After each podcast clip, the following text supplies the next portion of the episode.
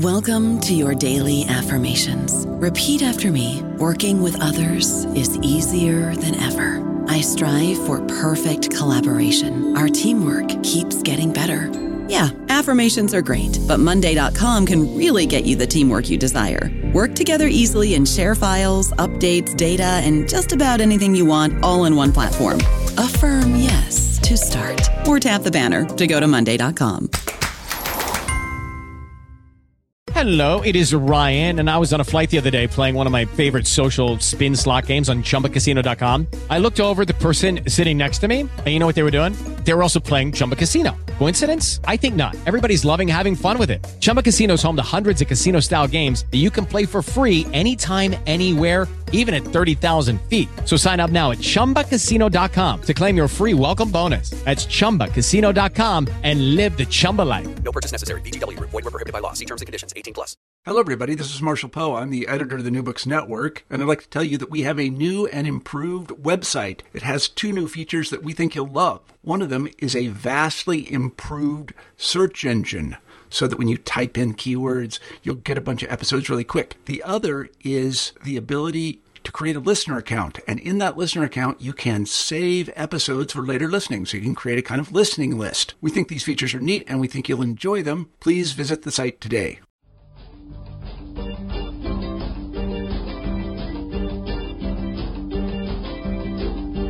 Hello, and welcome to New Books in Philosophy, a podcast channel with the New Books Network. I'm Carrie Figdor, Associate Professor of Philosophy at the University of Iowa. I'm co host of the channel along with Robert Talisse, Professor of Philosophy at Vanderbilt University. Together, we bring you conversations with philosophers about their new books, drawing from a wide range of areas of contemporary philosophical inquiry. Today's interview is with Jonathan Birch, Associate Professor at the London School of Economics. His new book, The Philosophy of Social Evolution, is just out from Oxford University Press. It seems to go against evolutionary theory for an individual to give up its own chances at reproducing in order to increase the fitness of others. Yet social behavior is found throughout nature, from bacteria and social insects to wolves, whales, and of course human beings.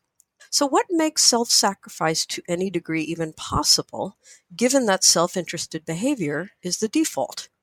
In his new book, Birch critically examines the conceptual foundations of social evolution theory, considering debates about kin selection versus group selection, uh, cultural as well as genetic transmissible bases of inheritance, and inclusive versus neighbor modulated fitness. He also discusses the view of multicellular organisms as societies of cells and extends the concept of gen- genetic relatedness to include cultural relatedness by means of common cultural traits. Let's turn to the interview. Hello, Jonathan Birch. Welcome to New Books in, Philosophy. Hi, Carrie. I'm glad to have you here to talk about your book, The Philosophy of Social Evolution. Um, I was just thinking, um, I've done books on the philosophy of social ontology, you know, what objects mm-hmm. are social and institutions and which is a metaphysical yeah. thing. And then I've also done on social cognition, which is about, you know, how we understand mm-hmm. the minds and behavior of others. And this is a whole different sort of aspect of the social, you might say, which is how we, how we and you know across, um, you know, throughout the the biological world, um, different forms of in some way cooperative behavior have developed uh, through evolution, and yeah. so how social um, behavior evolves. Yeah. So, um, so this is, you know, and, and of course, the pressing question, one of the pressing questions today is well, just it, has it really evolved all that much? It, it seems we're we're not quite as cooperative as mm. as we might be. We're not as good as ants. No. so um, before we get into the book, um, the book itself, maybe you can say a bit about your background and how you came to write this book. My background, yeah, I mean, my, my first degree was in natural sciences at the University of Cambridge, and then I moved in to history and philosophy of science from there. I mean, it's one of the great things about that course that there's a kind of history and philosophy of science unit um, that Peter Lipton was actually teaching, and he, he was a great inspiration to me. Really, sort of got me hooked on the on the subject. And um, this topic of social evolution, I sort of got into around, I think, about 10 years ago now, in about 2009. I think what, thinking back to what really drew, uh, drew me to it, there was a paper by uh, David Queller and Joan Strassmann published in that year, 2009. It was called Beyond Society The Evolution of Organismality. And uh, I had no idea what that term organismality was supposed to mean. Uh, I just found it very intriguing. And the basic thesis of that paper was that you can see the, the organism itself as being a kind of social phenomenon, that an organism like a human being, you know, made of uh, countless cells, is a kind of society of individual cells. And I just found that idea so striking, and I'd never come across it before. I just wanted to know, you know, the history of it and the biology of it and the, the philosophy of it and try and find out whether it worked or not. Um, and then 10 years later, that, that is kind of one chapter of the book, The Multicellular Organism as a Social Phenomenon. And then, I mean, I, I was working on that, that stuff for about a year. And then in 2010, there was a great big controversy that was kicked off by a paper in Nature by Martin Nowak, uh, E.O. Wilson, the famous uh, sort of insect biologist, mm-hmm. and Corina Tarnita, that was kind of challenging a great deal of the received wisdom about the evolution of cooperation. So that, I mean, that was really kind of crucial for me too, because it sort of felt like the rug was being pulled out from from under my project, you know, because I just started on this project trying to make sense of the organism as a social phenomenon, as this product of social evolution and learning about the basic principles of social evolution. And then those basic principles were being called into question. And so I was drawn into that controversy. Um, and that's reflected in the book too. I mean, about half of it is about why social evolution is so controversial and what the controversies are. Mm-hmm. And then half of it is about trying to use ideas from social evolution theory to explain things they were never originally intended to explain, like, you know, where organisms actually come from in the first place. Okay, so well, that's that sets us up to to be, look at the first part of the book, um, where you begin with the the basic conceptual foundations, um, uh, which, as you trace to W. D. Hamilton and and mm. his work. Um, so maybe uh, you can start us off by saying, first of all, what are what are the sorts of when we're talking about cooperation, social behavior.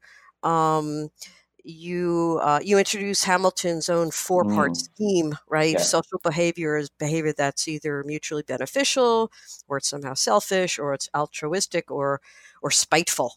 Um, so, could yeah. you give us uh, an overview of of Hamilton's approach? Mm.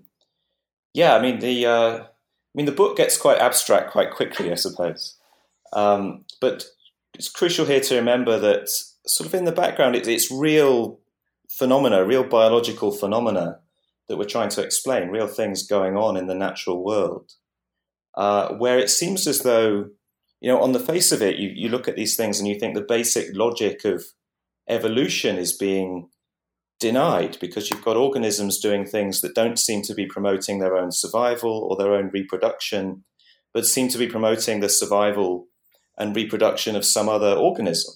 I mean, social insects are perhaps the best known example of that, where you have so-called eusocial colonies with the queens and the workers, and the workers just seem to spend their entire lives raising the queen's larvae rather than reproducing themselves. And you know, in some extreme cases, they do they do crazy things. They they sort of turn themselves into giant storage sacks uh, for food for the rest of the colony, sort of not even moving, just hanging off the roof sometimes there's a nice example um, that I rather like where ants. This is a species of ant in Brazil. They'll they want to you know they're trying to defend the nest from from predators, and so at night they seal the entrance of the nest, but it has to be sealed from the outside. So every night there's a there's a small number of workers that go to the outside of the nest and seal it up from the outside, and they will die overnight in the cold nighttime temperatures Mm. They'll never see the morning. Um, they're sort of reminds me of Captain Oates. They're kind of sacrificing their lives so that their their sisters can survive. Mm-hmm. Um, and for a long time, you know, biologists looked at examples like this from insects and other species, and didn't really know how to reconcile this with the logic of evolutionary theory at all. You know, and you, you had sort of ideas of group selection and things like that, that, you know, they're doing it for the good of the group, they're doing it maybe even for the good of the species. There was no really sort of worked out theory right up until the 60s. And that's when W.D. Hamilton, you know, at that time in the early 60s, just a grad student in London, uh, he was funded through LSE, but also kind of enrolled at, at UCL, um, was just kind of trying to work out the maths of all this and came up with the framework that the book is about, you know, the framework of, of kin selection theory or inclusive fitness theory for trying to make sense of it. And I mean, his framework is quite a quite an abstract framework, and in a way, the first thing he does is sort of abstract away from the from the kind of biological details of particular cases of social behavior, and comes up with this way of sort of classifying behaviors by the kinds of effects they have on the fitness or reproductive success of the organism that performs the behavior and the and the organism that's affected. So that's where this four part scheme uh, schema comes from, where the mutually beneficial behaviors, you know, the ones that they boost the the fitness of the organism that does the behavior, but they also boost the fitness of the recipient of the the effect of the behavior. And then you've got selfish behaviors that, that harm some other organism but benefit the agent that performs them. And then you've got these, these very puzzling categories, you know, altruistic behavior, which for Hamilton, it's nothing to do with the psychological motivations of the behavior, but it's about a behavior that harms the organism that performs it, that reduces the fitness of that organism and boosts the fitness of some other one, like the ants, you know, raising the queen's larvae.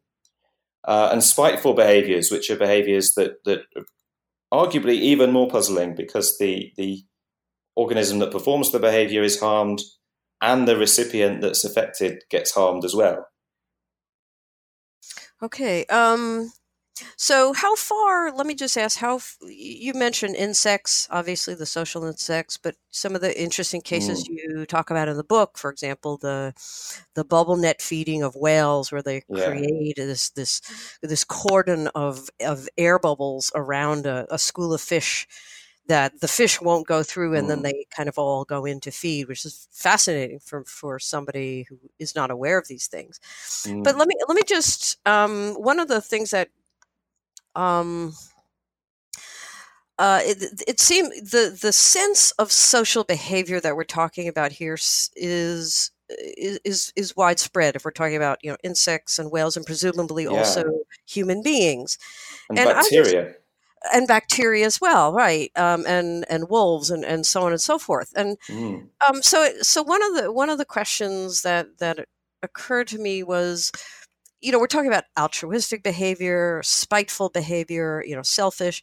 We're using terms that you know appear at least to have some sort of psychological aspect. Yeah. At least, at least in the case of human beings, there are many people who will talk about social behavior and they and it isn't and it's somehow considered somehow qualitatively different right there's there's a moral dimension to it or something like that mm. how does you know from the perspective of somebody doing social evolutionary theory how, how are these kind of differences between say human moral behavior you know punishment mm. legal systems and then you know bacteria and since insects is is there any discomfort in the way the concepts of social behavior are used across uh, you know so widely or is this mm. just simply not an issue in the field it's uh, there's potential there for confusion right i mean you're, you're using terms like altruistic and spiteful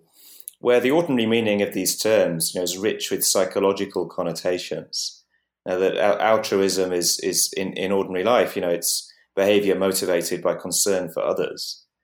And then in, in this area of science and social evolution research, that's um, those psychological connotations are completely stripped away. You know, and what you're left with is this purely behavioral notion where it's about the effects of the behavior uh, the consequences of the behavior for, for reproductive success, it's only because those psychological connotations are stripped away that you can then apply it to bacteria, insects, as well as whales, wolves. Humans. Mm-hmm. Yeah, so one shouldn't exaggerate the the extent of the similarity in the in the mechanisms, in the proximate or psychological mechanisms. The um, but nevertheless, there is this kind of uh, similarity at a different level of description. You know, there's there's similarity at the level of doing things that harm your own fitness and benefit the fitness of someone else. Mm-hmm. Okay, um, so what what is Hamilton's rule? I mean, that's kind of the you know it does mm. there there are technical there's a lot of there's a lot of technical discussion in the book, but also you take the time to explain things for people who are not well versed in that. Um, mm. But Hamilton's rule itself takes up is is an important um, uh, concept or or um, part of the whole of yeah. the whole package. So could could you explain his the rule and then how you interpret it mm. as more of an organizing framework than a than exactly? A yeah, it's an important idea, you know, for Hamilton, and an important idea in the book, you know, because I sort of argue that it provides this organizing framework for social evolution research. Yeah, so this is kind of Hamilton, Bill Hamilton, back in the '60s, still a graduate student, really had incredibly insightful ideas. I mean, there's almost no one else like him in the history of evolutionary biology, I think, except Darwin, of course, and arguably R.A. Fisher. Just the coming out of nowhere, these insights. And perhaps the sort of the most the single most important one is this idea that has come to be known as Hamilton's rule, you know, after Hamilton, which is a kind of um, it's trying to capture a sort of fundamental condition describing the circumstances under which a social behavior will evolve by natural selection. Um, and it basically says, well, the, the behavior will evolve when the benefits uh, conferred on whoever's affected by that behavior, defined in a certain way, you know, defined in terms of the long run consequences for their reproductive success, um, outweigh the costs that the that the actor incurs in performing that behavior. So it's a kind of cost benefit weighing. But then the crucial insight is that to get that condition for when the when the behavior will be favored by selection, you have to weight the benefits by what Hamilton calls a coefficient of relatedness, mm-hmm. which is a way of sort of quantifying how close the genetic relationship is between the actor who performs the behavior and the recipient who's affected. And it's capturing in this a mathematically rigorous way the the kind of insight that was expressed by JBS Haldane in this kind of uh, famous story about he was in a pub with it's John Maynard Smith who, who, tells this story that they were in a pub together in London and someone asked Haldane, you know, under what conditions would you jump into a river to pull out a, a, a, someone drowning in it? And Haldane supposedly calculated on the back of an envelope for some minutes and said, well, I'd I'd do it for two brothers or eight cousins. And it's this idea that whether the behavior will be selected or not, whether the gene will spread in the population, crucially depends on how closely related the recipient is to the actor. You know, so how likely it is that by performing that altruistic behavior, that behavior that helps them, you'll actually increase the representation of that gene in future populations that's the insight Hamilton's rule is is basically capturing. Okay, and and and you kind of reinterpret it to some extent, anyway. Mm. Uh, in response to some of the objections to it, one yeah. being that it's supposedly tautological. I mean, this was, I think, E.O. Wilson mm. and other people like yeah.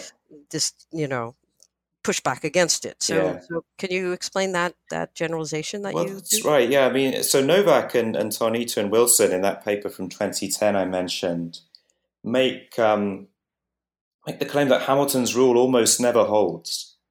They say this is almost never a correct description of the conditions for evolution of social behavior, and um,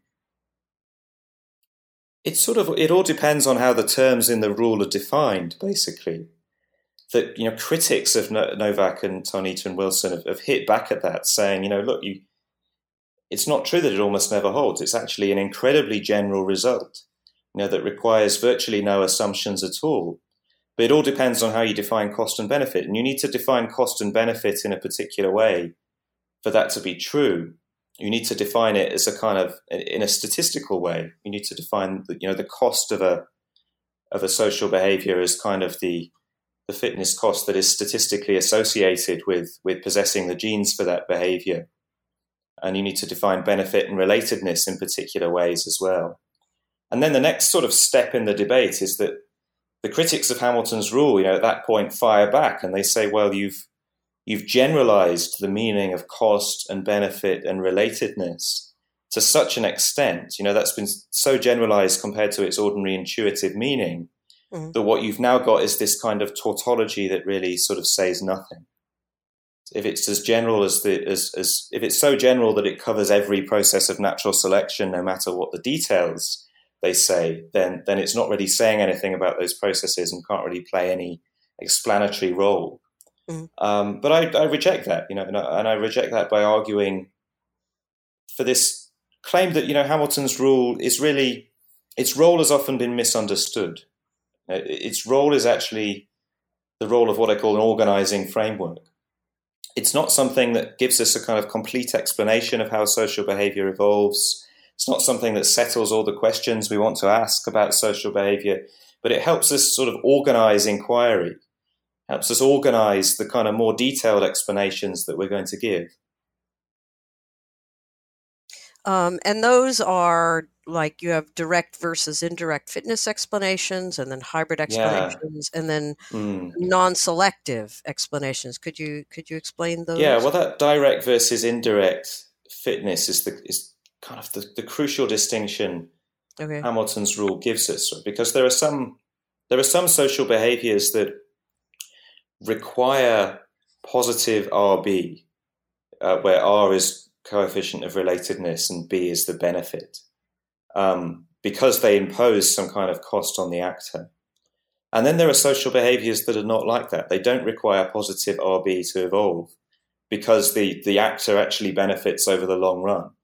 And in fact, a lot of social behavior is really in that, that second category. You know, it, organisms do it because over the long run, it benefits them in terms of their direct reproductive output. It's just that you often have to wait a while for those consequences to come back. You know, cases of reciprocity are, are fundamentally like that. You know, where the uh, in vampire bats, for example, the uh, vampire bats will kind of share a, when they've got a a blood meal, they feed on, on the blood of, of, of other things, they will share it with other bats in the group that have previously shared blood with them. So there's this reciprocity going on. But that reciprocity is really a way that brings benefits to the organism that performs the behavior over the long term. So in the end, the explanation for why that behavior evolves is a, is a direct fitness explanation. It's not one that fundamentally relies on positive relatedness. And then you've got this other category, you know, of social behavior where the explanation really does fundamentally rely on there being some positive relatedness there. And a lot of, uh, I mean, behaviors that are genuinely biologically altruistic, including the behaviors of worker insects in ant colonies and things like that, are in that category of things, I think, that have to be given a kind of uh, indirect fitness explanation in terms of benefits that fall on relatives. And then you mentioned the other two categories. I mean, there's also this important category of hybrid explanations where you have both kinds of effect at work. You know, there's benefits falling on relatives, and there's also benefits for, uh, coming back to the actor. So the, the trait basically evolves for two different reasons. And then you've got non-selective explanations, and I think this is an overlooked category, you know, and an overlooked role of Hamilton's rule mm-hmm. is to tell us when we have to look for an explanation that's not selective. Because if RB does not outweigh C, if we find that RB is less than C, you know, benefits related by relatedness is less than cost, that tells us we then have to go and look for some explanation that is not appealing to natural selection, but is appealing to some other kind of evolutionary process. And that's a crucial part of the, the Hamilton's rule explanatory role as well. I don't know about you, but I'm very busy and I don't have a lot of time to cook. That's why I subscribe to Factor. Eating better is easy with Factor's delicious, ready to eat meals. Every fresh, never frozen meal is chef crafted, dietitian approved, and ready to go in just two minutes. You'll have over 35 different options to choose from every week, including Calorie Smart, Protein Plus, and Keto. These are two minute meals. Factor meals are ready to eat and heat, so there's no prepping, cooking, or cleanup needed. They're flexible for your schedule. Get as much or as little as you need by choosing your meals every week. Factor is the perfect solution if you're looking for fast, premium options with no cooking required. Sign up and save. We've done the math, and this is important. Factor is less expensive than takeout, and every meal is dietitian approved to be nutritious and delicious. Head to factormeals.com slash NBN50 and use code NBN50 to get 50% off. That's code NBN50 at factormeals.com slash NBN50 to get 50% off. Okay, so uh, you mentioned uh, the concept of, of kin selection and, mm. and group selection, and uh, one of one of Hamilton's innovations was the concept of kin. You, that you know, group selection had already existed yeah. in some way. Kin selection was the mm. innovation. Mm. Can you can you explain these two and how they differ? Well, I mean that, that's the whole chapter of the book. Yeah. yeah, it's it's this strange debate actually, where you know they originally seemed like very very different ideas. Um, as I said, you know, the idea of group selection really, I would say, predates the idea of kin selection as a kind of well known mode of evolutionary explanation. Because before Hamilton, people were talking about trying to explain social behavior in terms of what it does for the good of the group. Now, and then Hamilton was deeply opposed to that. And indeed, it, it is just a very flawed way of thinking about evolution because uh, there's selection within groups, not just between them. Within group selection is usually stronger. So things you know don't generally evolve when they're for the good of the group.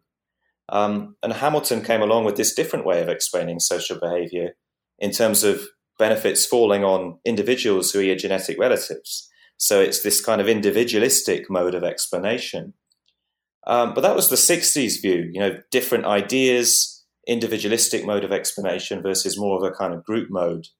Um, and then it all got a bit more complicated you know, because starting with Hamilton and then other people picked up this idea, kin selection and group selection started to be seen as really being just different ways of describing the same idea. Um, and it's kind of it's not easy to see why that happened, but basically it's that I mean both both ideas underwent a process of generalization. Mm-hmm. You know, you start off with this nice idea of kin selections, benefits falling on your close genetic relatives like brothers or cousins, and then it gets generalized, and people start to say, well, you know, they don't have to be brothers or cousins. You know, as long as there is a genetic correlation there of some kind, as long as they're sort of more closely genetically correlated with you than just a random organism, from uh-huh. the population, then that's still kin selection in a broad sense of the word. And then at the same time, group selection was also being kind of reinvented and generalized by people like David Sloan Wilson, where they started to say, well, you know, the groups don't really have to be that kind of well defined, really. It's enough if you have these so called trait groups where you've got organisms interacting with each other and affecting each other's fitness. So even if the group is really quite loosely defined, even if it sort of comes and goes, doesn't persist over generations, we can still call that group selection. And in fact, those ideas became, in fact, group selection was kind of rebranded as multi level selection around that time in the 70s. Mm-hmm. And those ideas became so generalized that people started to wonder whether they were even distinct. You know, and you get these equivalence results showing that really, in a sense, they're not distinct the, the most general statements of the two views end up just basically saying the same thing. Uh-huh. Um, but you think that they're they're di- they're different mm. as causal processes. Yeah, I think that's not the end of the story because uh, I think that that trend towards generalization of the two ideas to some extent led biologists to, to miss important differences, right? And in particular, there's a sense in which causality dropped out of the picture a bit from general theory. I mean, I think biologists carried on thinking about causality. You know, it wasn't as if they just suddenly dropped the entire concept of causality. But when it came to formulating general theory, they came to prefer statistical formalisms, you know, ideas like the price equation, Hamilton's rule, where causality wasn't really being explicitly represented anymore. Uh, and I think that sort of led to people arguing for these equivalence results while sort of missing the fact that they were glossing over some causal distinctions that were actually worth drawing. You know, and when, when you draw those distinctions, you can start to recover a kind of difference between kin selection and group selection, but it's not a sharp difference anymore. It's a more complicated thing than that. Okay. Um, they become um, these broad yeah. overlapping categories. You know, so there's there's yeah. big region of overlap where you can just say that that is really kin group selection. You know, it's it's neither one nor the other because you've got the, the paradigm features of both. You've got really well defined groups competing, and you've got close relatives interacting. You know, but uh, and you have cases that have neither of the features of both and cases that have the features of one but not the other. So you end up with this space of possibilities. It's not a sharp distinction, but it's not true that there's no distinction to be drawn. Okay. Uh, good. So, I mean, so let me let me ask. I mean, you. Uh, I think you already we've already talked about the concept of inclusive fit inclusive fitness, right? Mm. The by by relatedness. Yeah. Um, uh, one uh, the second part of the book involves uh, some of the extensions of these these basic ideas. Mm, um, yeah, and I, and that's where I want to turn to now. Yeah, um, it's probably so the you, bolder part of the book. Yeah, yeah. So I mean, there's a number of different. One one thing is um, the role of culture, right? I mean, that's a big one. Um, but mm. uh, you mentioned earlier that what had got you into this was the idea of a multicellular cellular organism yeah. being thought of as a as a social as a society of some sort yeah um, can you can you go back to that issue at you know that's that's the chapter that that that ended up being um mm. uh what what is that what is your view now of that that idea that that had captured you so long so long ago yeah, I still like the idea a lot, actually. I mean, I, I came to realize that it had this long history, and it was a big idea in 19th century biology. Almost as soon as biologists came to realize that all organisms were composed of cells, they immediately started to think, well, how how autonomous are these cells? You know, is, is it actually the case that what we thought of as this single unified organism was was really this kind of social thing, really this society of cells. It was an important idea for, for Haeckel, for example. And I think the, the idea is really due a, a revival. You know, it kind of dropped out of the picture in the 20th century in biology, but is undergoing a bit of a revival, and I think that's a good thing. I kind of think it's it's one perspective on the organism among many, right? And you don't have to you don't have to think of organisms as societies, but for certain purposes, it's a very very useful perspective. I think. And I think that particularly if, if you want to, if you're trying to explain why there are multicellular organisms at all, you know, most life on Earth is unicellular. Uh, single-celled organisms like bacteria, they, they seem to be having a good time. You know, they, they split in half every 20 minutes. They're reproducing very fast. They seem to be doing great in evolutionary terms. And it leaves you with this interesting puzzle about why it was ever advantageous for cells to get together and form multicellular organisms. I mean, we're used to thinking of ourselves as somehow the, the pinnacle of evolution, right? So, of course, inevitably everything led to us. Mm-hmm. It's really not like that. It's actually quite a quite a puzzle to to explain why there would be multicellular organisms at all, and why it couldn't just carry on being the case that all life on Earth was was unicellular. And I feel like a social view of the organism helps a bit with that with that puzzle because it gets us thinking about the organism in the right way. You know, it becomes a question about cooperation and altruism. You know, why did some cells evolve to kind of altruistically dedicate their lives essentially to helping other cells to reproduce, which is what most of the cells in your body are doing? Huh. So, um, only a very, very small number will ever have a chance of producing a new organism. Right. Well, then what what accounts for, I guess, the unity? Um, I mean, this is not something you go into in the book, Mm. but what you know. So, in I, I mentioned that I have I've discussed some books on social ontology, and Yeah, and and there, of course, one of the big one of the big um, issues is whether we should quantify over groups of people, right, as as individuals them, themselves, sort of Mm. super individuals, and um, and so it seems like there's a number of different levels of of conglomeration or cooperation, or I, I'm not sure exactly what would be the right concept yeah, uh, where you can talk about the, the single cells, uh, you can talk about bacterial colonies or ant colonies. yeah, Um, you, took, co- you can talk about the an individual multicellular Mm. organism, um, and you can talk about an individual, uh, you know, a club or a, you know some very tightly knit group, maybe a, a Yeah. cult or something. Um, does you know from your perspective? I mean, how how would one are, are there tools in social evolutionary theory that would enable one to distinguish these, or are they really just kind of on a par in terms of social evolution? You're thinking about groups of humans here.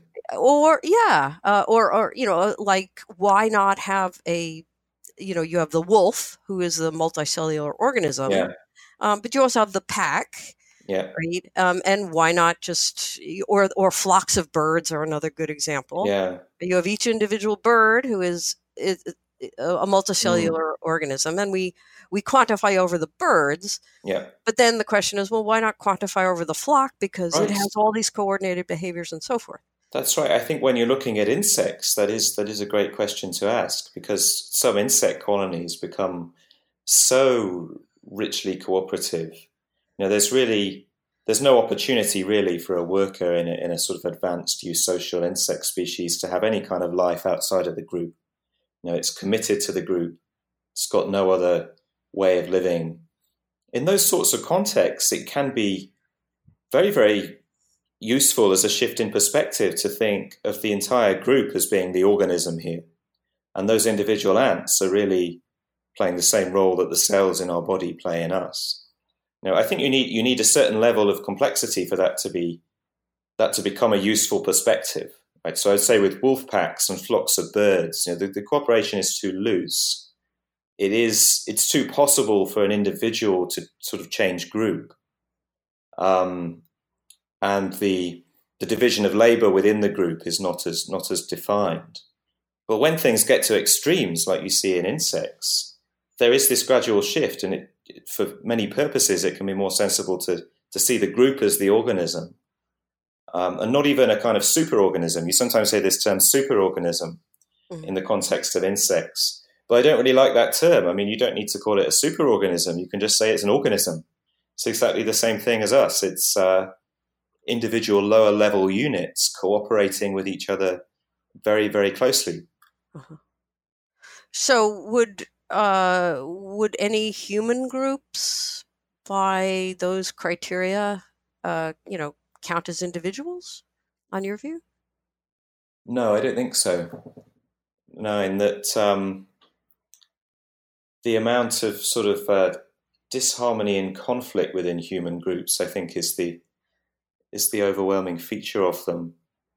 Um, I mean, it's about whether there are whether there are processes that really reliably stabilize cooperation and that allow it to ratchet up to ever more extreme degrees to the point where an individual really can't have any existence outside of that group. Uh, and for whatever reason, it seems like maybe humans were might have been at the early stage of that kind of transition. You know, it could have been the the early stage of a transition to a higher level of individual. But it seems as though that transition has stalled. I think we we haven't got there. Right? It seems as though human groups are never really such that an individual can have no existence outside of the group they're in they're never really cooperative to the same extent as an ant colony. Hmm. Conf- it's always, mean, compared to chimpanzees, there's far more cooperation, but compared to ants, there's far more conflict. Uh huh. Right. Um, and and yet we do manage to have languages which require Mm. a great deal of cooperation. Obviously, Yes, mutually beneficial cooperation. yeah. We struggle a bit with altruism, I think, in the biological sense of the term. Why is that? Hmm. Well, I mean, part of it is that I think a lot of human evolution, you know, took place in small groups. Um, those groups were not composed, or may well not have been composed of close genetic relatives.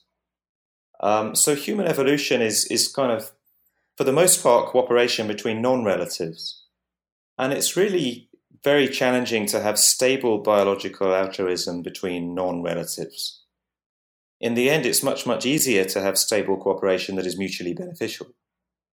Um, and I think on the whole, that's what humans do. You know, we, we've been incredibly successful at developing ways of cooperating for our mutual benefit, including networks of reciprocity and things like that, which, as, as I said earlier, you know, can really be thought of as cooperating for mutual benefit in, in, a, in a broad sense. Um, that's what we're very good at. You know, but when it comes to real biological altruism, sacrificing your own chances of survival and reproduction so that someone else can increase theirs. I would say I think that uh, that most of that is directed at close genetic relatives. There are things we do for our own children, for example, that we probably wouldn't do for anyone else. Mm. Which is kind of unfortunate in our Hmm. situation now with with global warming. There seems to be some big effects of, Mm. of this inability to cooperate. That's right. Yeah, we suffer terribly from uh, public goods problems, collective action problems, free rider problems. And this is unsurprising because we now live in these very, very large societies where these problems are rife and free riding is, is easy, particularly on, on things like carbon emissions. Um, and we don't have that genetic relatedness that is there in, um, in insects and bacteria and among the cells of our own body to overcome that. So uh, we've been inching a bit towards a, another big topic, which is cultural. Um, Hmm. cultural relatedness um, or Yeah. cultural transmission. Um, so t- just to to get into that aspect of the whole idea of social evolution, a, a lot of what we've been talking about so far, and certainly in in the in Hamilton and and uh, you know classical so-called you know evolutionary theorists uh, it's it's all genetic you know what it's your Yeah. two brother two brothers are eight cousins right Yeah. um, it's not uh, it's not culture and yet Mm. uh, culture does play an important role uh, in some way in terms of in one of the in uh, methods of inheritance. So could you could you yeah. introduce a bit of how culture enters into the whole idea of social evolution? Yeah, I mean, this is important in humans, right? In understanding human evolution. Pro- quite possibly also important in some other species too, you know, including perhaps uh, cetaceans like whales and dolphins and other primates like chimpanzees, uh, but overwhelmingly important in humans. Now, it's this recognition that humans have created a different kind of inheritance system. I mean, we have the genetic inheritance system, of course. You know, we, we inherit traits from our biological parents genetically. But in addition, we're very, very good at sort of high fidelity, high bandwidth social learning, learning skills, values, beliefs, ideas from each other. And this creates a different kind of inheritance system through which we can ask questions about social evolution and the spread of social behavior. Uh, and I think it's pretty plausible, actually, that you know cultural evolution is the major part of the story about the evolution of cooperation in humans. We talked a bit before about you know the the fact that these groups of early humans may well not have been groups of close relatives due to the amount of migration between the groups, um, and that the role of genetic relatedness in stabilizing cooperation or altruism in those groups was very limited indeed. Um, but a lot of the behavior, I think, a lot of the norms, a lot of the dispositions, including pro social dispositions, dispositions towards altruism, uh, would have been and, and, really still are culturally transmitted, transmitted through social learning, from learning from each other. Uh, and that creates a whole bunch of interesting puzzles, questions, challenges for social evolution theory. It's what the last chapter of the book is about. Um, yeah, well, there, there you introduce the hmm. concept mm. of broad scope pro social preferences. Mm. Um, could you could you explain that? It's just the, the it's my term for a, a, to, for something that a lot of people in the social sciences, sort of evolutionary social sciences, think is the real puzzle about human behavior. That we have these these dispositions to be pro-social in the sense that we'll kind of cooperate by default. You know, we're, we're prepared to incur at least small costs, perhaps not large costs, in return for uh, no obvious opportunity for any gain, but to help others. And economic games and things like that, people uh, do experimental sort of public goods games and things like that. And they tend to find that at least a percentage of the population does not free ride. You know, and the fact that we're not all free riders all of the time seems absolutely crucial to explaining how human society hangs together at all. Yeah. Uh, I mean, it was said there are a lot of big free rider problems that, that might mean humanity doesn't last for very much longer. But the fact we've got to this stage at all is largely due to our ability to, to kind of manage these free rider problems and and uh, cooperate even when we could free ride. Um, so there's this puzzle here for the for the evolutionary social sciences about why humans are pro-social when there's no opportunity for reciprocity, when you're not cooperating with relatives, when cooperation is costly, when there's no reputational benefit. Um, and that puzzle is, I think, still a still an important challenge that none of the kind of well-known mechanisms for the evolution of cooperation fully address. Um, so how how so the free I mean you mentioned free riders mm. right how yeah uh yeah how how do how does free riding fit in is is it just like well this is just uh, we we can expect a certain amount of selfish behavior, and it just differs between individuals, and those that are less, uh, I, I don't know, less social in some defined sense. Um, those are the people who who become the free riders. Uh, is there? Any, are there any predictions or conceptual frameworks for understanding free riding as you know how, how free riding comes about um, mm, how it well, how it how it sticks around um, is is free riding is the is the default right it's the it's okay. the default expectation okay from a self-interested agent in a sort of public goods situation where you know if you uh, you could reduce your personal carbon emissions, say, but it wouldn't really make any significant difference to the uh, the public good, and it would be a significant cost to you. So the default expectation is that a self-interested agent wouldn't do it, um, and it's hard to kind of it's hard to really say reliably how cooperative humans are. I think, you know, because there's it's always possible to to say that uh, on the whole, people do free ride. You know, but I think um, if everyone was a free rider all of the time in every every social dilemma, then human societies wouldn't hang together at all. So in a way, the puzzle is one about how human societies hang together at all, given that for it to hang together requires us to do things like like voting and mm-hmm. donating blood and volunteering and stuff like that where okay, not everyone does it, only a small percentage do it, but the fact that anyone does it at all is something that requires explanation. Um, and then uh, you uh, in this again in this the same chapter on on cultural mm. selection, you distinguish between um, two two types, um, yeah. and you put forward what you call a cultural relatedness hypothesis. Mm. Could you could you explain that? Yeah, cultural relatedness hypothesis. Right. So, one of the, the most popular, currently influential ideas in this general area of trying to explain pro social behavior in humans is cultural group selection, um, where the thought is that, well, human populations, certainly in the in the distant past, um, and to some extent perhaps even now, are structured into groups. Those groups compete with each other.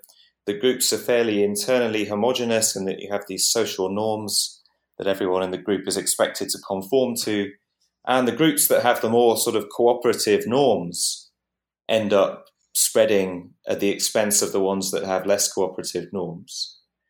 Um, and then there's, there's a certain irony in, in the popularity of that idea, I suppose, because we've seen that in the in the genetic case, group selection is the kind of the minority, the sort of controversial idea, and it's kin selection that is the, the more mainstream view. And group selection is often regarded by many biologists, even now, I mean, perhaps somewhat unfairly, as being really closely tied up with kind of woolly thinking about things evolving for the good of the group, the good right. of the species. And yet, when you turn to cultural evolution theory, the situation is reversed. You know, group selection is a very popular idea there, cultural group selection. Um, and really, no one is talking about cultural kin selection or culture, you know, trying to apply some of those ideas from Hamilton to the case of cultural evolution. So that's what I do in the last chapter of the book. I sort of say, well, here's a framework for thinking about the cultural evolution of cooperation that is in the same spirit as Hamilton's, mm-hmm. and that is based on the idea that what will get favored by selection is uh, social behaviors that satisfy a cult- cultural version of Hamilton's rule, where the, um, the meanings of cost and benefit are the same, but the meaning of relatedness is now different because the, right. the, the inheritance system has changed, so the meaning of relatedness changes too. And it becomes rather than a me- being a measure of genetic correlation, becomes a measure of cultural correlation between the interacting agents. So this would so cultural kin selection would be, um, uh, you know, such things as your religious kin, co-religionists, co same language group. Um, are these the sorts of things that you have in mind? That's the sort of thing where it depends on the precise trait of interest. Um, but the thought is that while there are various processes that cause some people to be, in a manner of speaking, your cultural relatives, where you might not know them as individuals, but due to the structure of the population, they're much more likely than average to share the cultural beliefs, values, or skills that you do.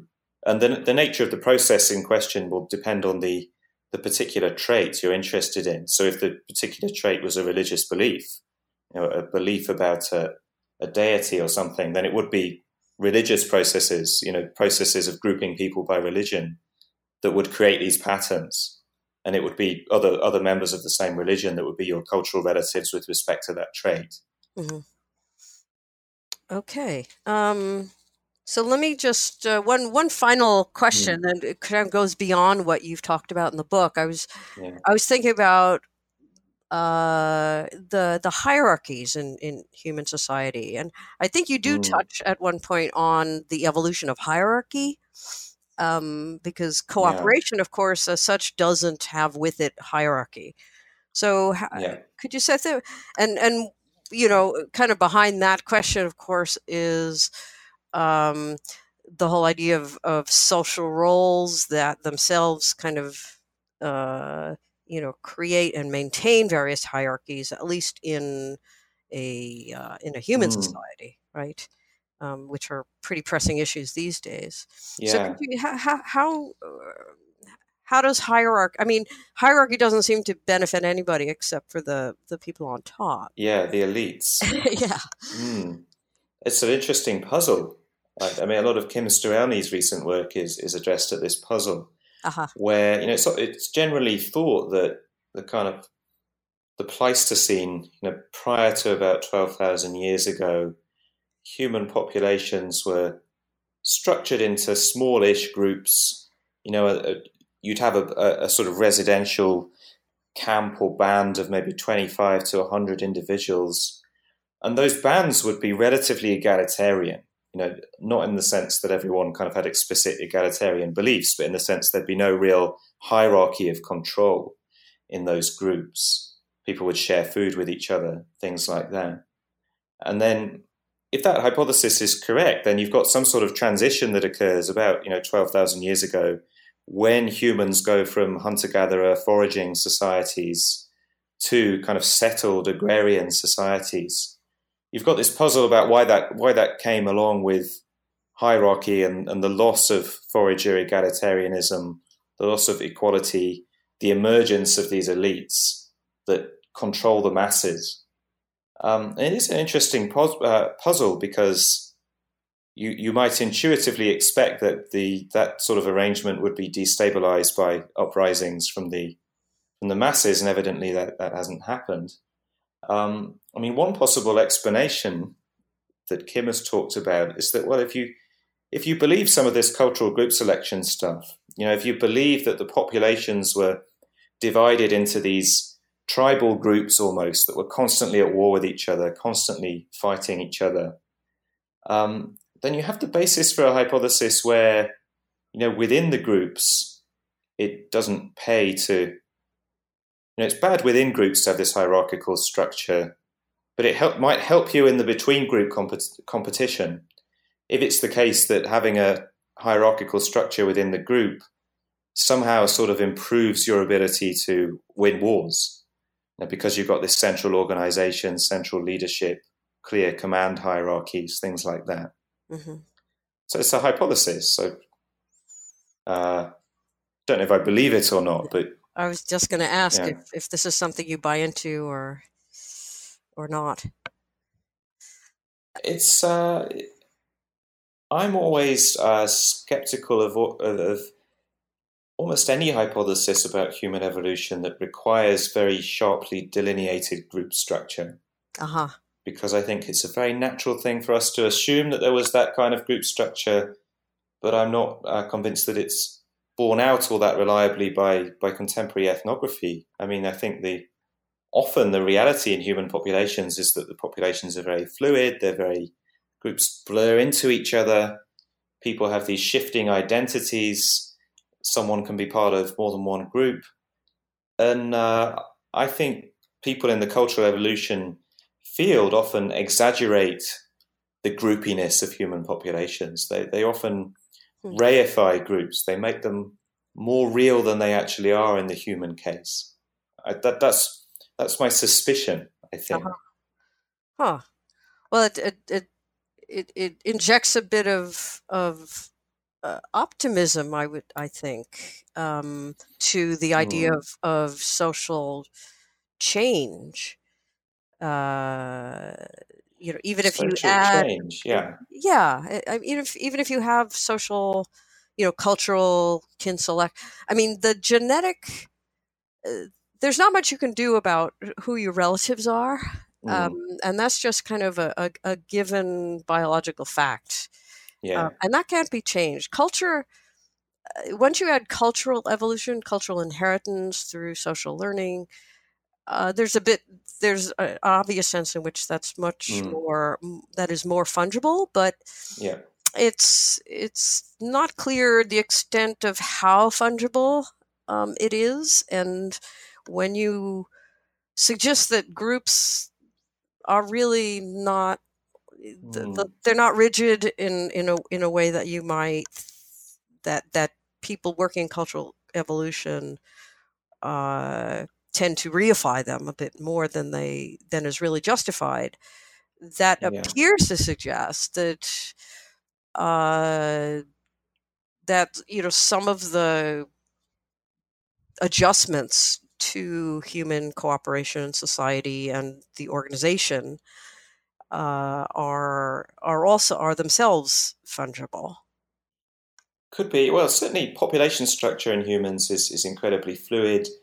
When inheritance is cultural, you know, inheritance itself becomes rather more fluid, rather more open ended.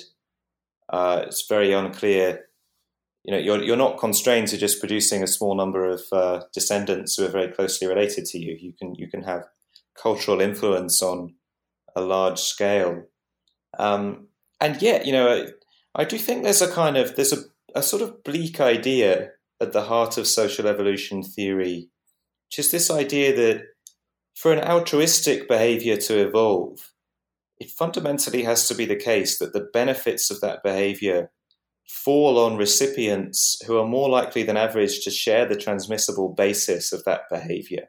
Mm-hmm. Now, that is a familiar insight in the genetic case, and I also argue that it may extend over to the cultural case too, when the when the behavior is culturally inherited. And there's there's something a little bit bleak about that because it suggests um, altruism, if it's to evolve by a process of selection, it will never be completely indiscriminate. You know, it will never be completely impartial. Will never be kind of peace and love to uh, to yeah. all humans. Right. Yeah. Oh dear. uh, I mean, it's just. Uh, I don't really talk in the book about the political no, you implications, don't. the politics of this at all, because I tend to, you know, I want to focus on the facts. I always think the the political implications can always cut both ways. I mean, if it's if we come to take the view that um, our evolved dispositions are really quite a severe constraint on moral progress and social progress, and you could argue that just means we should work all the harder to try and overcome those constraints by organizing society in a, in a better way. Um, you could even argue that if we if we find that to be the case, we should be trying to edit our own genomes to uh, overcome huh. some of the constraints our own genomes impose on us. Um, maybe, but in any case, I think these ideas are kind of they're politically ambivalent. Uh-huh. Almost whatever your political views, you can take these ideas and try and uh, twist them to to serve that view. Uh huh. Okay. That's why I don't really discuss it in the book. Right. So, well, we're running we're running out of time. So, I do want to um, ask what sort of what projects are on the horizon for you. What are you are you following up this book with something related, or have you gone in a different? Oh, well, I'm, uh, I'm, mostly working on animal consciousness at the moment. Uh huh. Animal sentience. Yeah, I mean, if I eventually write a book on that, and I hope I will, we, we can have a talk about that. Yeah, well, that's my up my alley for sure. Yeah, I think it's a huge question and an exciting time actually for working on animal consciousness. I really feel as though there's people from different disciplines coming to it, including my discipline, philosophy, but also neuroscience, physiology, animal welfare science, psychology. People are really starting to, to say, let's have a go at that question. It's mm-hmm. one of the hardest questions in, in science, I think, trying to work out which animals are conscious and which are not. But uh, but I'm very excited about that at the moment. Well, um, I would like to thank you again for joining us at New Books in Philosophy, and I uh, look forward to uh, reading, or I should say, reading more of your work on animal sentience. Great. Yes, nice to talk to you. Okay. Thanks again. Bye bye. You've been listening to my interview with Jonathan Birch, Associate Professor at the London School of Economics. We've been talking about his new book, The Philosophy of Social Evolution, which is just out from Oxford University Press. I'm Carrie Figdor. This is New Books in Philosophy. I hope you enjoyed the podcast, and thank you for listening.